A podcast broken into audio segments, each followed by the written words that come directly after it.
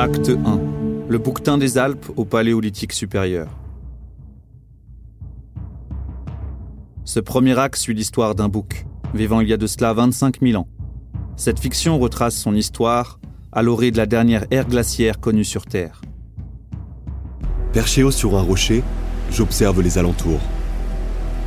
Le vent vivifiant me gifle fourrure et poils. Des rayons lumineux percent le ciel et enlèvent son voile. À perte de vue, les montagnes gelées m'entourent. Je sais ce qui m'attend aujourd'hui. Les mêmes gestes depuis que je suis petit. Je lèche la glace avec ma langue pour capter l'eau emprisonnée. Par ce geste, je ne suis plus en manque. Cependant, herbes et graminées, eux, sont d'une grande rareté. Ces cimes désolées, où ma harde s'abrite quand le soleil s'est couché, ne peuvent nous contenter la journée. Nous sommes obligés de quitter l'abri de nos rochers pour trouver de quoi nous alimenter. Nous descendons, l'un derrière l'autre, un couloir étroit, si vertical. La pente est raide, mais mes pas sans faille. Je siffle, préviens les miens d'une pause. Ici, un amas de neige dominant une crête. Elle permet une percée dans le vide. Je décide de continuer mon rôle d'éclaireur intrépide. J'entends un bruit de crissement sous chacun de mes sabots. J'avance donc prudemment et surplombe ce nouveau monde d'en haut. Ce que je vois n'a pas de limite un paysage où s'ouvrent mille pistes. La glace cède sa place à des vallées gorgées d'herbes. Ma vue s'habitue progressivement à la profondeur des lieux. Je ne peux me détacher des scènes se déroulant sous mes yeux. Là, sur la droite, un groupe d'êtres immenses et lourds à quatre pattes. Leurs cornes, étrangement positionnées sous leur face, pourraient, si elles me touchaient, me transpercer de part en part. Un peu plus loin, une autre créature m'interpelle. Celle-ci est seule, plus petite et surtout moins épaisse. Des bois immenses ornent sa tête. Elle est fascinante, majestueuse et galope si rapidement sur la plaine. Je comprends son empressement lorsque je perçois une dizaine de bêtes à robes tachetées la poursuivant. Elle tente l'encerclement, et de leur bouche béante sort un rire étrange qui me parvient de par le vent. Je frissonne, devine qu'elles ne lui veulent pas du bien et ferait facilement festin des miens. Soudain, un bruit d'éboulement très proche m'alerte, suivi d'un cri d'appel à l'aide qui s'éteint. Quelque chose cloche. À quelques mètres en dessous de moi, des êtres mal à l'aise tentent de grimper la paroi. Je recule, instinctivement, siffle, avertis ma harde. Un danger que je pressens. Nous sommes sur nos gardes. Ils sont maintenant là, en face de moi. Je perçois leur peau rose et lisse qui semble ne pas les protéger du froid. Ils communiquent entre eux, m'hypnotisent. Ils tiennent chacun dans leurs deux larges pattes supérieures un objet long, dont la pointe brille. L'un d'eux lance alors un hurlement rageur. J'ai l'impression qu'ils nous trouvent fort à leur goût. Ils font de grands gestes, les projectiles défilent. L'un d'entre eux passe près de moi, si proche. Je grimpe vite à l'abri, me cachant derrière la roche. Un des miens n'a pas cette chance. La pointe s'est figée profondément dans son corps. Il s'effondre au sol, et ses convulsions m'indiquent que la vie le quitte. Prélevé par ses bipèdes, il ne fera bientôt plus partie du décor. Prêt à me relever, j'indique à ma harde qu'il est temps que l'on s'abrite.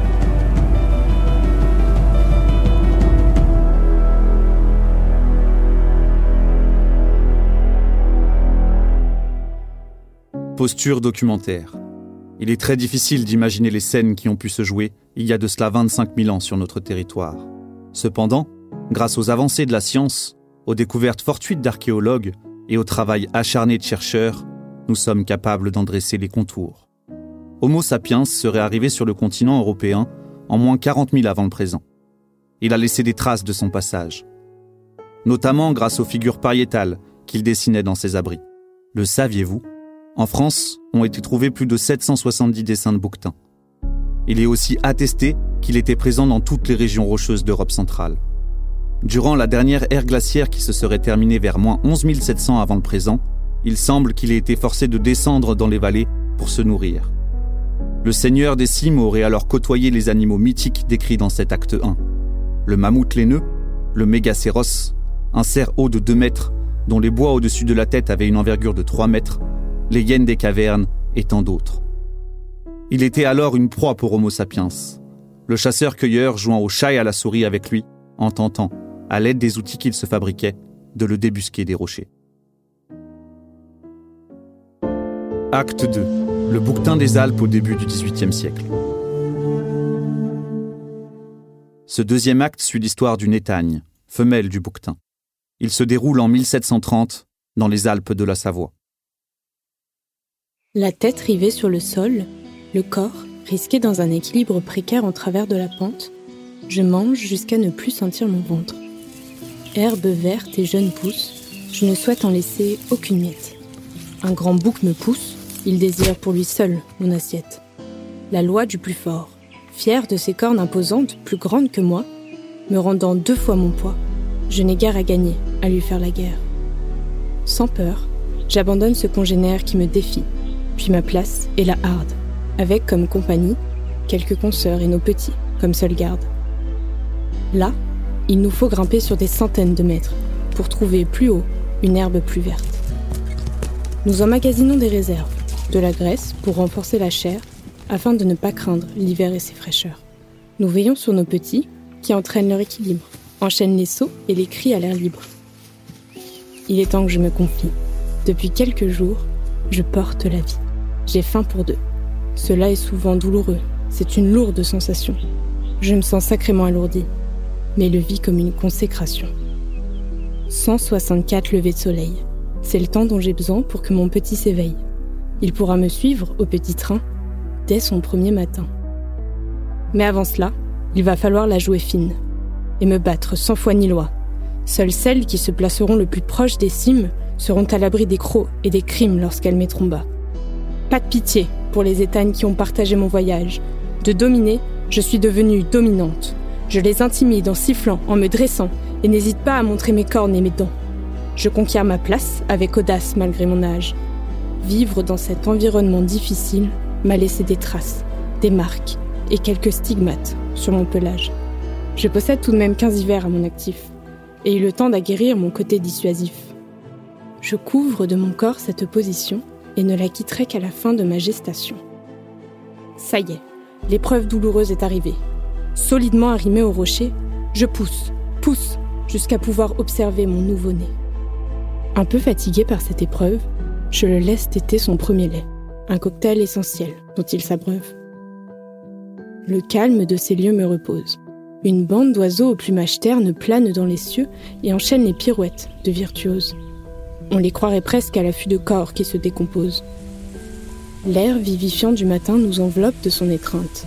Les rayons lumineux éclairent ma toison. Je ne bouge que pour me nourrir et soulager mes démangeaisons, que je calme en me frottant contre la roche. Les teintes sombres de ma robe se changent en un brun clair. Sous mon ventre, une blancheur éclatante. Reprenant mon poste d'observation, je suis attentive à tous les bruits, tous les sons. Ce que j'entends, en plus d'être intrigant, est vraiment assourdissant. Des cris, des grognements, des déflagrations. La scène se déroulant sous mes yeux, assez loin de moi, n'augure rien de bon. La harde que j'ai quittée en contrebas tente de fuir par les parois. Je vois des boucs majestueux tomber par dizaines, si facilement délogés des cieux. Je ne comprends pas les cris poussés par ces formes, ces silhouettes. Ils communiquent, s'organisent. Le calme de la nature s'est transformé en tempête. Certains de ces bipèdes regroupent les corps, d'autres en découpent les cornes. J'espère que des semblables se sont sortis de ce sort sordide, tous ces corps qu'ils éparpillent. Sinon, la survie de mon espèce ne reposera que sur celle de ma famille. Mon cœur s'accélère. L'instinct maternel me sort des ténèbres. Il faut que je bouge, vite et loin. Une impression que mon sang bout.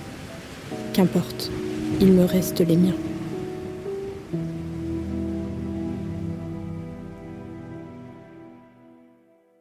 Cette partie fictive relaye plusieurs faits scientifiques, mais également historiques.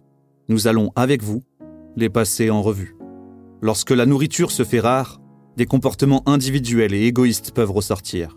Tout comme l'humain, la notion d'individualité indique que ce n'est pas du tout une généralité. Les femelles, plus petites et plus démunies, sont parfois délogées des lieux garnis. Il est très commun de voir les hardes se séparer. D'un côté les mâles, de l'autre côté les mères allaitantes et les jeunes femelles. Les étagnes forment aussi des nurseries pour mutualiser la garde des petits. Les combats ne sont pas réservés uniquement aux mâles. Ceux-ci s'affrontent sous forme de rituels tout au long de l'année. Ces combats ne sont pas violents, mais leur permettent d'établir une hiérarchie. Les mieux servis, les mieux lotis, seront ceux qui se sont imposés. Les femelles, elles, ont tendance à s'intimider, à se pousser et à se tester. Même principe de hiérarchie pour déterminer qui aura la meilleure position, celle qui permettra d'être à l'abri des conditions météorologiques et des prédateurs. Vivant dans un milieu particulièrement difficile, ne pas imposer sa loi et sa présence peut avoir de fortes conséquences, jusqu'à la perte de sa progéniture. Génétiquement, les plus forts ont plus de chances de perpétuer la lignée et renforcer ainsi le bagage génétique existant. L'apparition des armes à feu a mis fin à la technique de défense quasi infaillible du bouquetin. Avec sa stratégie d'économie d'énergie, pour survivre dans les conditions dantesques que représente la vie en montagne, il ne fuit pas, mais se réfugie un peu plus haut dans les rochers, où le débusqué était avant tout sauf aisé.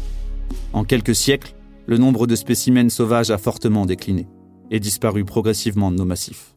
Chassé pour être consommé par nos ancêtres, mais aussi pour toutes les vertus miraculeuses qu'on lui prête. Pêle-mêle, les cornes sont broyées en poudre pour renforcer la vigueur des hommes, le sang comme remède contre les calculs urinaires, et on vous passe la suite. Sans l'intervention du roi Charles Félix de Savoie, il est fort probable que nous aurions relégué le bouquetin des Alpes au rang des espèces éteintes. Un décret qu'il signe en 1821 interdit la chasse sur les terres royales et est progressivement étendu par ses successeurs. Ceux-là vont même jusqu'à créer un corps de garde-chasse pour protéger les bouquetins, à quelques exceptions, et dérogations pour certains barons. Il aura fallu attendre quelques millénaires pour que l'humain passe de chasseur à protecteur. Cette zone de refuge est cédée à l'État italien en 1922, puis devient le parc national du Grand Paradis. Acte 3. Le bouquetin des Alpes au début du XXe siècle. Cet acte suit l'histoire d'un cabri, le petit du bouquetin. Le sexe du spécimen ne pouvant être déterminé avant l'âge de ses un an par l'épaisseur des cornes, vous découvrirez dans le cours de cette balade s'il s'agit d'un cabri femelle ou mâle. Son histoire se déroule en 1913. Elle démarre dans le parc national du Grand Paradis pour finir dans les Alpes suisses.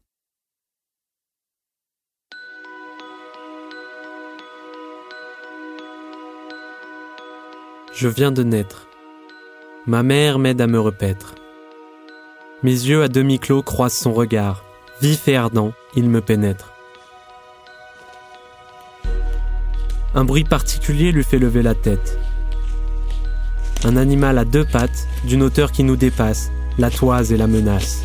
À bout de force après la mise bas, elle n'ose même pas se débattre. D'un coup, mes yeux pourtant ouverts ne m'envoient plus de lumière.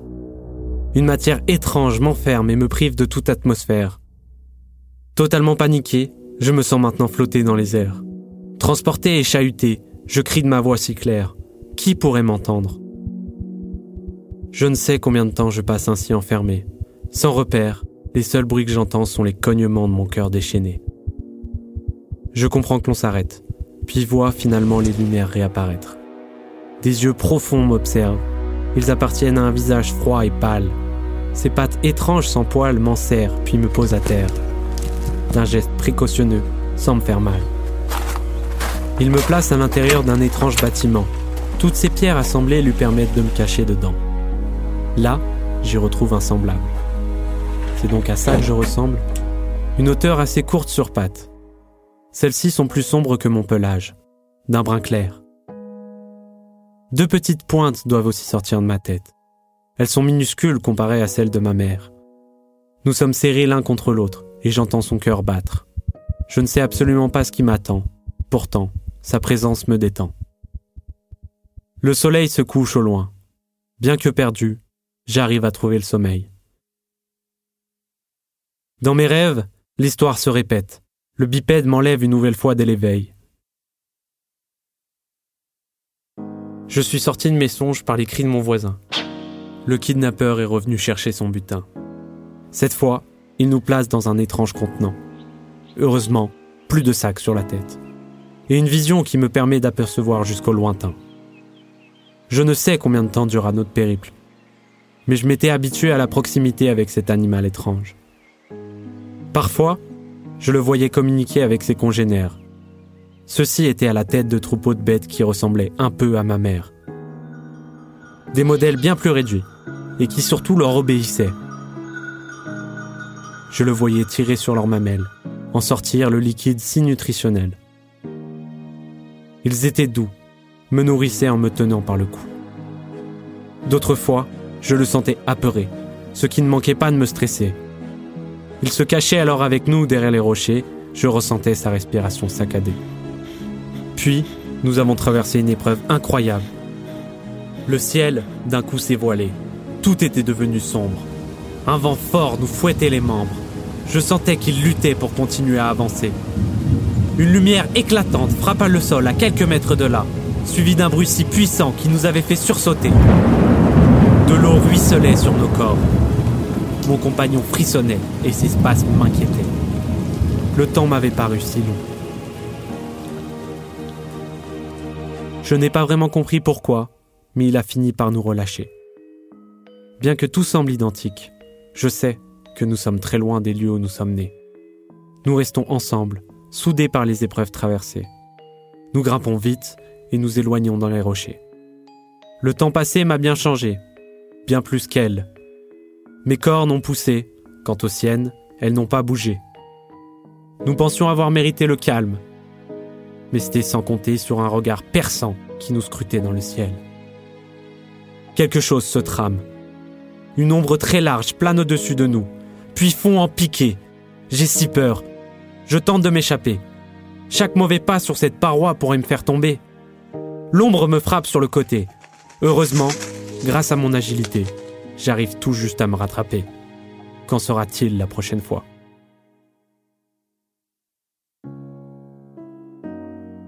Il est temps de sortir définitivement de cette fiction. Le bouquetin des Alpes fait partie de la famille des capras, qui compte six espèces à travers le monde. Cette vie de cabri décrite dans ce troisième acte a été vécue par des dizaines de spécimens. Les bouquetins ayant disparu de plusieurs massifs, les hardes sauvages restantes se trouvaient essentiellement dans le parc national du Grand Paradis. Dans notre exemple ici, des braconniers grassement rémunérés ramenaient des cabris pour repeupler les massifs de la Suisse. Ils ont rivalisé d'ingéniosité, les faisant par exemple procréer avec des chèvres domestiques pour générer de nouvelles lignées. Ces expériences n'ont pas vraiment marché. La plupart des petits mouraient dès la première année. Il a fallu attendre une vraie politique de coopération entre États pour réintroduire les bouquetins dans la plupart des massifs alpins. Malheureusement, cette réintroduction n'est pas facile. Les nouveaux spécimens n'ont pas un bagage génétique très varié, provenant souvent des mêmes ancêtres. Cela a un impact sur la résistance des spécimens, dont beaucoup sont démunis face aux maladies. La proximité avec les animaux d'élevage n'arrange pas vraiment les choses, puisque des germes peuvent les contaminer. Pour terminer ce voyage, nous allons vous parler d'un sujet d'actualité qui génère des tensions. En Haute-Savoie, et il y a de cela plusieurs dizaines d'années, des troupeaux infectés par la brucellose ont croisé la route des bouquetins et les ont contaminés. Cette maladie qui peut se transmettre à l'homme est très réglementé. Dès que l'on trouve un animal d'élevage atteint, c'est tout le troupeau qui y passe. Cela pour stopper net la progression de la maladie et la contamination d'autrui. Cependant, les interactions avec les bouquetins sauvages ayant déjà eu lieu, ceux-ci sont maintenant un réservoir pour la maladie et pourraient contaminer à leur tour les troupeaux. Un nouveau cas a été détecté dans un élevage bovin en 2021. Certains prônent déjà une solution radicale, exterminer une grande partie des bouquetins de leur massif pour protéger leurs bêtes, leurs délicieux reblochons et leur modèle économique. Parmi toutes les solutions qui existent, les scientifiques nous disent pourtant que cette décision drastique, plutôt court-termiste, n'est pas la meilleure. Le Conseil national de protection de la nature, plus haute instance environnementale consultative en France, s'y oppose. Ils estiment à 400 bouquetins la population couvrant le massif du Bargy.